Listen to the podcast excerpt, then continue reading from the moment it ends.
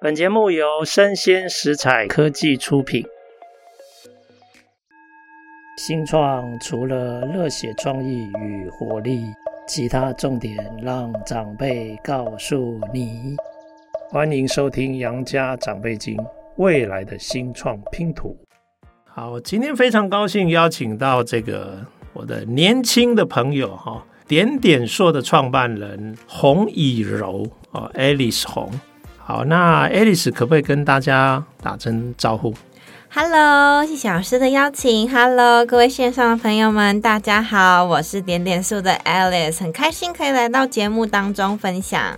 哇，Alice 真的是超专业的，我觉得这个节目应该让她来主持比较好。好，Alice，感谢哈。哎，那 Alice 是做点点塑，那点点塑做什么？等一下他会。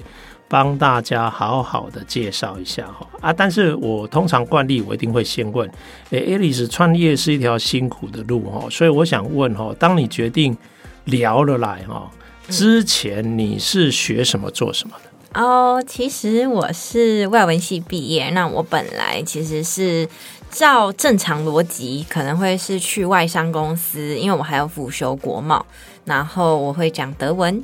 以及呢，就是我其实呢，本来是可以当老师的，是就是有师资培育，不然就是外商啊、呃，要么就是老师，所以大概是这几条路线。其实生涯的选择非常的多。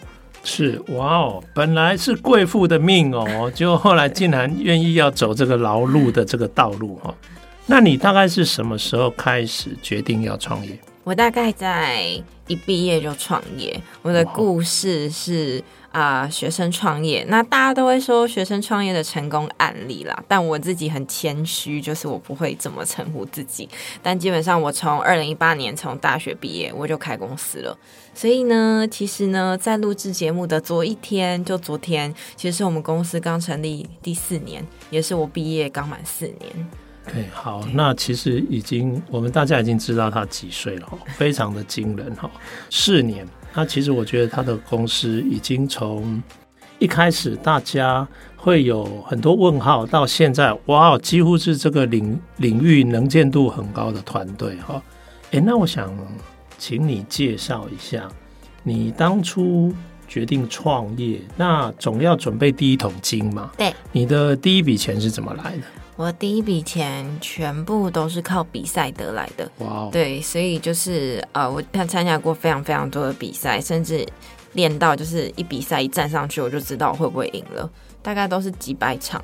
那因为没有钱，学生创业完全没有钱，那时候。啊、呃，甚至是还会跟阿公阿妈问，然后阿公阿妈会拿退休金借我，大概这种感人的故事。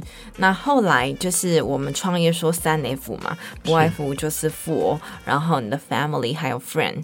那其实我就是从这个开始，就从五万块，我资本额核定就可以查得到，从二零一八年只有五万开始成立，到现在三百多万。那其实这个过程就是也陆续都有投资人。那经过我不屈不挠的精神，那持续到现在是哇哦，真的很让人惊艳哈！一开始五万块就开始开干了。对，那你第一桶金主要靠这个奖金嘛？对，你那个时候起始奖金大概累积算多少？我累计的话，其实那时候第一桶金的话，大概。那时候已经可以到九十几块一百万，原因是因为.呃搭配很多不同的竞赛，有的是要出国的，那有的是甚至是要做出产品的，有的是办公室的租金，所以零零总总加起来是这样，然后可以撑大概半年的薪水吧，因为那时候只有两个人。是哇哦，OK。哎，我觉得你应该不是过动儿嘛，哈，我超有行动力的。Okay、然后你学外文，然后跟也也有学国贸嘛，对，对不对？那你后来在这个创业的题目，你为什么选择点点硕？你可不可以跟大家介绍一下点点硕在做什么？是，那其实点点素呢，我们是一间海洋顾问公司。那我们主要呢在几个领域哦，第一个就是所谓的海洋公关活动啦，不外乎就是海洋演唱会啊等等。再来就是我们的一个主业，就是我们的海废的一个清除服务跟再制。那我们有自己的无人船，那有这样子清海漂垃圾的服务，甚至把收上来的海漂跟积极主动收的海漂。变成了这个跟我们的工厂合作，做成了文创品，做成了原料端，那让一些品牌商、供应商可以来做选择。那也因此呢，发展出各式各样的海洋教育。那有一些教案啊、教材，所以呢，不外乎就有一些企业合作，甚至是我们大部分的客户主要是公部门。是哇哦，哎，我觉得虽然看起来好像很多面向，其实它都有一个相同的核心，对，对不对？对，所以你把很多事情当成一件事情来做，是是很有意思，很有意思。哎，那我想请问，你说刚开始二零一八年成立的时候，你两个人，对，那现在几个人？现在已经八个了。哦，现在已经八个人了。对，哇哦，OK，好，哎，那我想请问，这八个人原先的两个人都还在吗？对，原先的两个人都还在。哎，这不容易耶，因为以前。听，像比方说，呃，大学有一个常有的竞赛叫 U Star，对。然后通常我们看这个 U Star 的成长历程，都是，哎，因为一开始大家都没有上过班嘛，对。等于说创业就是他第一份工作。那通常，呃，年轻人会有很多不同阶段的演变嘛，对。所以到后来，通常团队都等于是重新的大改组。是。对，这个是常常看到的状况。对啊，是，那你有没有遇到类似的状况？应该说，当然会吵着要离职啊，一定会。然后甚至是啊、每天都很艰难，每天都会有放弃的念头。这是我自己，那甚至是我的 co-founder。那其实我们在这两个啊、当然会争执啊等等。这四年来，但我们有种从小朋友到大人的阶段，因为我们面对了更多的东西。我们面对了，就是有点像是外面的环境教会我们成为历练成大人，所以我们不再会是用之前的方式去沟通，我们有点像是把之前的情感变成一种家人，就是 OK，我在公事上跟你吵，但实际上我们还是家人。它有一种像是一种升华，就是我们曾经也闹过彼此要离开，但因为彼此就觉得。天哪！我就做了这么多，我们真的就要这样放弃吗？我们好不容易才有了一点点的成就，这么一点点，哪怕只有一百万，那一点点，那他就说他觉得外面的薪水当然比较高啊。那我们自己在那边赚那么辛苦，当然，可是其实这个真真实实的知道我们的未来是有潜力的，我们相信这件事情，就有点像是秉持着一些信念跟一点革命，所以我们坚持到现在。当然，争吵还是有的哦。是是是，哇，听起来其实二十几岁的年轻人哈，好像历练到已经很成熟了哈，有一点是中年人哦的心境了哈。好了解。哎，那你可不可以大家跟我们介绍？你刚刚讲好多，比如说这种海洋相关的活动，对，举办，然后甚至涉入海废的这种清除，对，对，那海废累积到一个阶段，又可以再做再制再生，没错，然后又可以涉入教育。可是你的这个定位又非常有趣，叫做海洋顾问公司。对，哎，你可不可以跟我们介绍你目前你的主要的商业模式，还有你希望呃。持续发展的方向是，呃，我的商业模式简单来说，它其实就是有点像是政府很需要一些委办公司.因为在海洋的策略上，大家都在摸索。我们即便台湾四面环海，可是确实是很多不知道的事情。可是大家就会问说：“那你那么年轻怎么教？”我做中学，我在我第一线看到了所有的状况，还有我自己亲自下去做的时候，慢慢做就成为了专家。就是这几年来的所有历练。那事实上，我在这个领域已经六年多了，因为我从学生时期的大三就开始，然后从二零一六一直到现在，已经六年扎扎实实的经验。我可以告诉你哪里有海漂，那状况是怎么样啊？多半是什么？哪些东西、哪些材质可以再制？那海洋教育的话，海边的这个演唱会怎么办？教育教案怎么做？教材那以及要怎么沟通？怎么去经营？对，它变成了一种 know-how。所以商业模式的部分比较像是每个年度也感谢就是一些政府的青睐，所以就让我每年度有这样的一个委办的这个计划。那同时我未来的营运模式希望可以供给更多的工厂我们的再生料，因为为了要达到未来的品牌端，不管是大家常见的一些大品牌。迪卡侬啊、IKEA 啊这种，他们都开始使用再生料的添加，所以这些是未来的商机。那所以说，不止供应原料，我们还有自己的所属的海费再制的商品，也是我们正在努力的方向。哇哦，收海费收到竟然可以提供再生原料，那真的很惊人。哎，我想请问一下，点点硕主要在收集哪些海废？就你们最长的大宗的呃海洋废弃物主要是什么？是。而、其实我们协助呃市府哦，就是桃园市政府在收渔网比较多。那实质上呢，渔网就是其实很珍贵，对它越来越珍贵，就是因为我们会啊、呃、有一些故宫的处理的技术，所以我们就会把它们清得更干净。所以一些再生厂来挑料的时候，他们说哦，这个干净，它这个是可以用的，那它就不用去扣除疫情。有一些航运的运费，所以他其实参比这样子比价，他觉得哦好像还可以，而且他又有一些知名度的发生，因为他用的再生料别人没有，那所以说就会有人想要用。那另外就是在这个我们在这个浮球的收集哦，我们在海滩边不外乎就是渔网。浮球、保丽龙跟浮标这几样，我们都有协助市府在收集。那除此之外，我们也协助他们找到一些再制媒合的管道去做相对应。那有些不错的，我们会挑几样来卖。就是说，哎，我们真心觉得这个从源头链到再制链，因为我们实际参与，我们知道，哎，这个东西行销是我们的强项，因为青年嘛，所以我们把它行销出去。所以有点像是我们有点像是并肩合作的概念。所以呢，这整个模式是长这样。是，那你们通常呃收集或清理这些海废，主要的场域会发生在什么地方？我们呢，就是有市府给我们一个收购区，我们在渔港直接盖一个回收站。嗯、对，那所以说呢，渔民跟渔会呢就培养了默契，每一年在休渔季节就要上缴这些渔网啊破碎的废弃的，所以呢就可以知道说。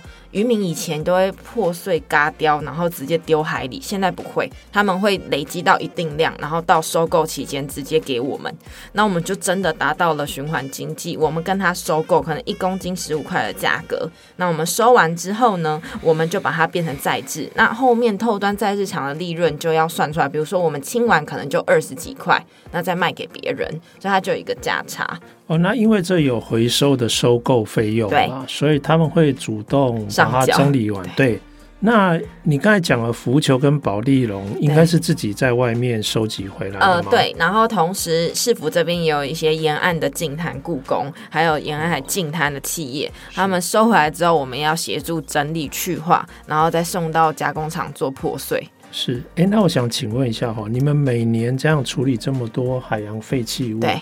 你们对这些废弃物的主要的成因或者它的来源有没有办法变得能够更掌握？有，就是我们发现有像那种浮标，其实呢上面都知道大部分都是中国飘过来的，原因是它上面都会写。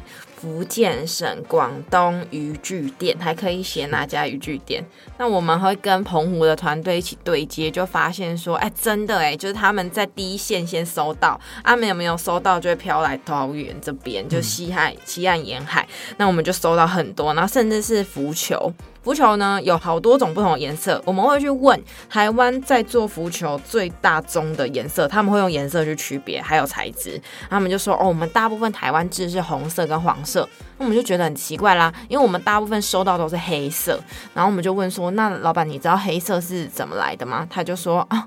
那都是中国飘过来，那个有添加铅块，所以说要非常的注意。就是这个，我们会在这个整条链里面发现了一些有趣的就是现象。OK，中国飘过来的渔具，那这个浮标，然后有一些这种重到不行的浮球，有些可能是因为他们添加了这个铅块，那中国飘过来的，我们都收到超多。像我们最近一次就收了两百多公斤，渔网我们每年都是收到大概十五公吨，都是以就是公吨。公斤、百公斤、千公斤在算的，所以其实是量体很大。是，嗯，哎、欸，其实我呃看过你参加一些比赛哈，我印象最深刻的是你刚刚讲的都是眼睛看得到的这些废弃物，但你们也在收跟清理这些看不见的废弃物，可不可以跟我们介绍一下？是我们其实点点塑之所以叫点点塑，就是因为它从微型塑胶开始做。那这些看不见的塑胶为例，就是我们一开始我跟我 co-founder 两个人就是致力研发微塑胶的收集器。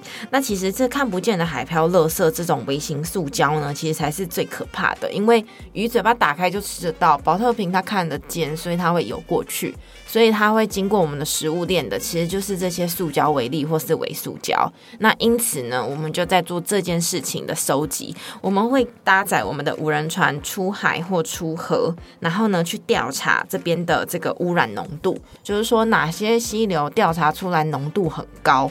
那真的要从上游的流域跟中游流域开始密切调查。那因为现在的数据都还不够齐全，就是所有台湾的 data 库，所以我们呢就是要一条一条调，然后做一个相对性的比较。那像是我们在观音溪，就是桃园的观音，就发现浓度很高。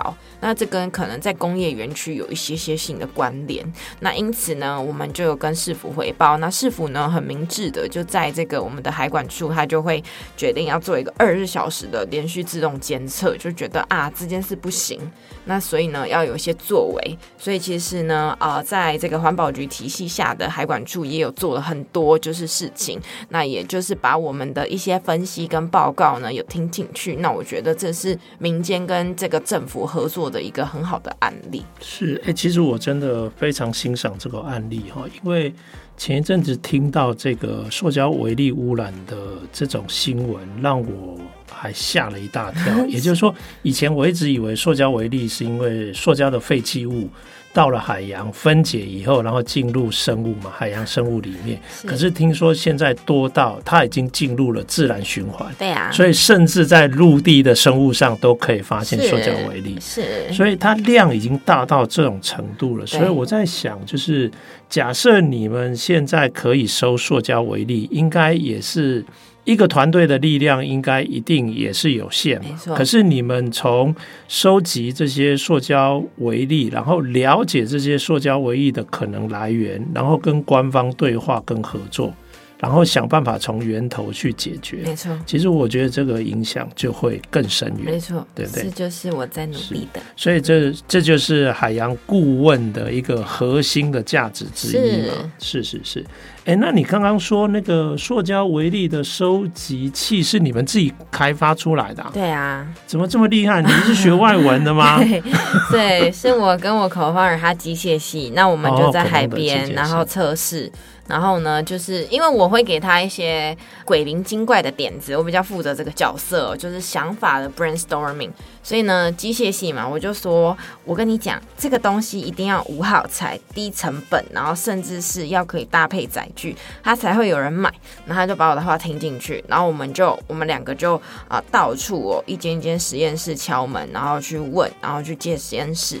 这是我们的创业故事。然后后来就问到台大去，然后就是说，哎，其实过滤是一个很好的方式。那要做什么样的过滤？就是说，从这个倾斜板这个污水处理厂里面的倾斜板的沉淀池里面去找寻这样的技术，就一层又一层又一层。就是在我们二零一七年的时候刚开始，我们就是别人都暑假放假，我们两个不是，我们两个就是在搞这个鬼东西，然后两个人就这样子，就是很像很可怜巴巴，因为我们还坐着我们 prototype，然后还坐火车，然后还到台大去，然后敲实验室的门问老师，老师看我们很可怜，然后所以愿意跟我。们分享也觉得我们很有勇气，所以呢，一问才知道是台湾界的过滤专家，就我们也不晓得这件事情。哇，台大的老师，台大的老师 对，然后所以就是过滤界的这个榜上有名的知名人物，所以我们其实有点像是你知道天宫天拱狼的感觉，然后我们就开始了我们的研发，那也就后来就真的做出来了，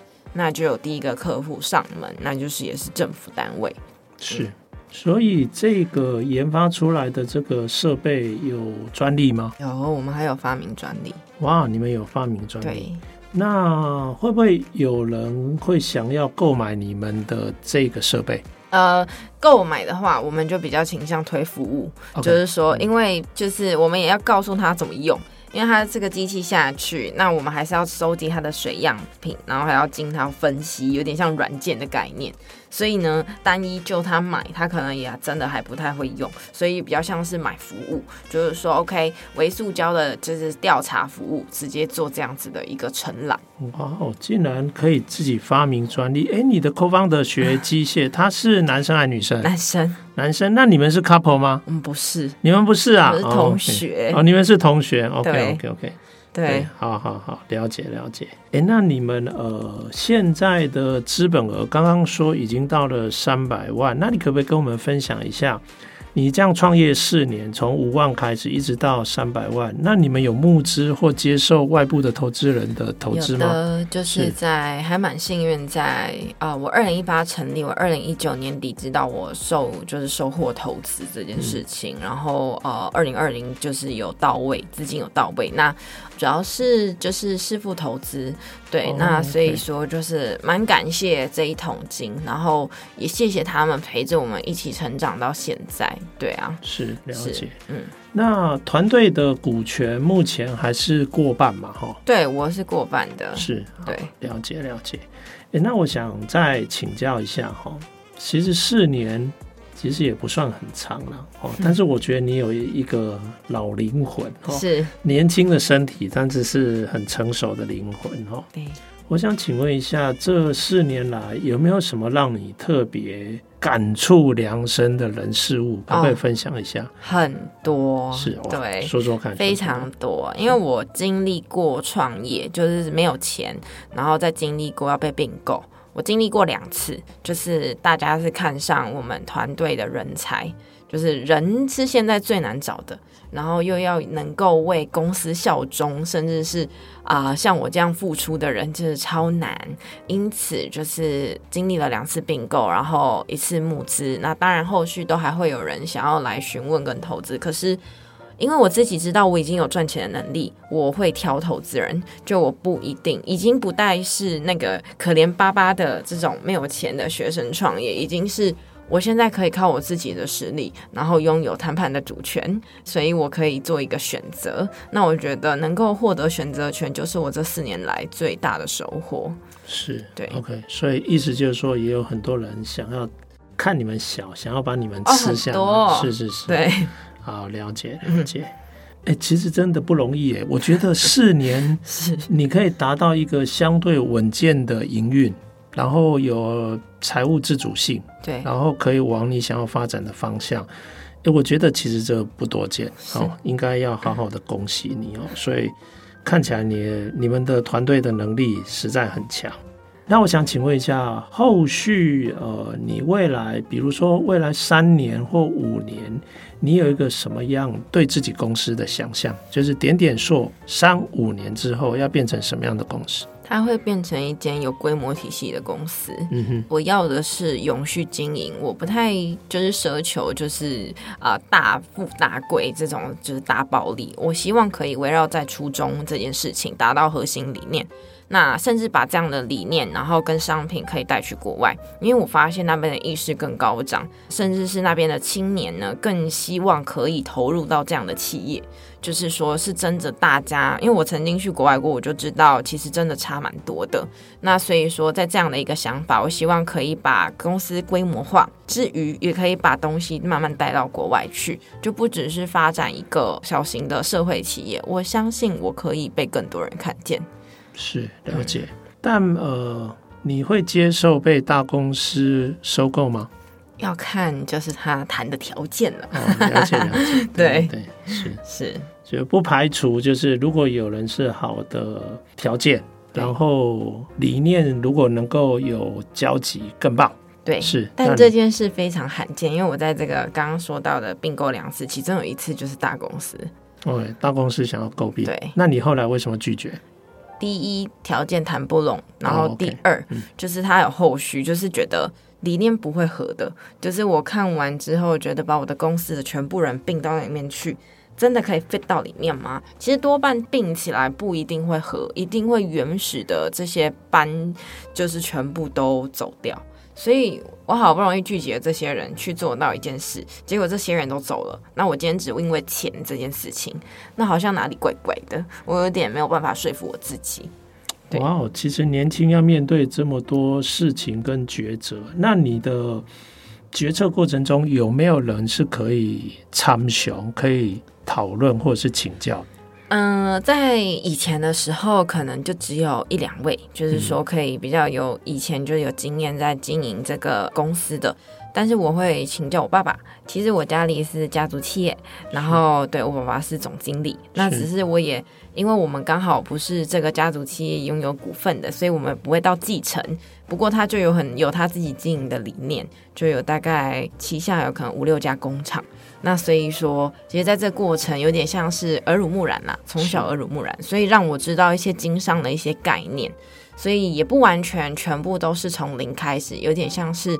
一步一步，然后哦，好像是这样哎，对，然后到现在有一些顾问团队可以询问，是，所以不但有家学渊源，也有可能事后我们应该可以证明，可能是行李架，行李架拍锤拍戏了哈。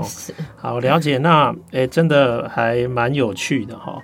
哎，那我接下来想要问你的这个另外一个关系人就是客户。因为目前如果大部分应该还是公部门是主要客户嘛，有没有一些跟公部门服侍客户的一些甘苦谈可以跟我们分享？很多啊，要留意哦。我们这边如果被 这个你的客户听到，会不会有公关危机哦？你要考虑一下。啊，我要我会好好，我会好好注意我的言辞，斟对对对，斟酌我的言辞。那。其实就是在呃，毕竟我很年轻，然后也是我团队也都很年轻，所以在服务工部门上，第一遇到的一定会有沟通逻辑，跟第二个就是我们在做一些文书处理。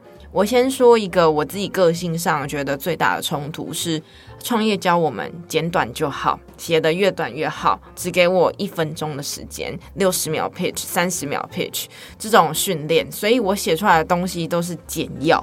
就是重点是，而是大家会觉得这个很没诚意，就是会会就觉得不是应该厚厚一本吗？叫 formality，对啊，就是太重视形式主义。对，所以我就会被刁，就是被客户纠正，你们要有诚意来标这个案子或什么的。第一，你就是要准备好，然后我就觉得啊，对耶，我好像忘了我置身在这个水域里面，对，然后甚至是在一些。因为我们很有年轻的一些创意，所以有些太创新了，就有些人没卡美，就是觉得啊，可能不太适合。为什么是长这样？就是他们需要一点时间去消化跟沟通。因此，我们现在就会比较像是我们在我们这些爆点的处理上，跟他们要的取一个平衡感。好，我们就加一点点，然后加一点点，然后看看有没有其他先市的打先锋，然后告诉他诉说这个案例，比较像这样。OK，好，了解。对，哎、欸，我觉得不容易耶。哎、欸，那我可不可以问一下哈？你可以给我一个 range，你们的营业额现在大概是什么样的范围啊？我们从一开始就是真的赔钱啊，很赔啊，然后到后面从去年九百到今年两千的过程，哇，对对对，然后也这一次很感谢我的客户的青睐，然后当然有很多进步空间，但是也真的很谢谢。对，是那目前呃，除了我知道你从呃桃园发迹的嘛，哦，那除了桃园。的服务以外，还有没有其他的其他地方的案子？我现在其实很积极在往台东这边发展，对，然后甚至是新竹，然后因为我希望我的整个，这是一个蛮蛮这个发愿的啊，希望我所有的客户就是都可以从西滨道路上找到。哦，对对对.全部都靠海，是是是，对。好，那我应该可以开始准备我的那个履历了哈，因为你们应该会需要保全人员嘛哈，或警卫嘛哈。老师这么高阶，对，太难了啦。没有没有，我愿意为环保付出。对，真的。好好，哎，真的很精彩。哎，我觉得，我觉得你你们当初应该一开始是用呃无人船在收集海费吧。那我觉得一开始我们看了一定会很多问号说，说这么小的船，你收海费要收多久？是，就没想到四年你就让自己有一定稳定的收入跟财务自主性。这真的，我看这个家绝渊源真的很深厚哦。我到时候要检查一下你的 DNA，要多多了解、关注你的状况哦。哎，那我最后想请教，因为你是一个社会企业，对，那如果 ESG 的企业想要跟你合作，你会建议哪几种合作的方式？呃，其实我们也有算过，如果说就是在使用再生料，是否可以减少碳排？可以，而且下降蛮多的。我们甚至工厂这边配合的工厂都有数据，就是可以下降到八十五 percent 以上。那我就觉得很惊人，就是居然可以到八十五 percent。那甚至是其他的这个教育的影响触及率，那甚至是蛮深远的。因为不管是家庭日、服委会，或者是工作坊这些，那或者是他们会有公益日，那其实呢，都从这方面下手。啊，我们不管做硬体的卖原料，或是软性的做教育或做活动，都是我们希望可以提供给企业很好的一种选择。是了解，所以其实当你们有活动跟教育的时候，他甚至可以对他们的员工或家庭来做 ESG 相关的工作。那假如他支持或采购你们的再生料，对，事实上又有减碳。的这种 credit 是好啊，很棒很棒。我觉得你，那你几乎做的每一项都有机会可以跟企业合作。对呀，哇，那请这样我已经确定了，他一起先立样。好好好好，非常精彩。那今天真的很高兴能够让这个 Alice 来跟我们介绍他点点说这四年的这个发展哈。那我也呃希望就是说我们的听众。如果你们是 ESG 的这些相关的人员，如果有兴趣跟这个进一步了解点点说的话，都欢迎跟这个点点说来联系。好，非常感谢我们的 Alice，谢谢老师，谢谢，谢谢大家。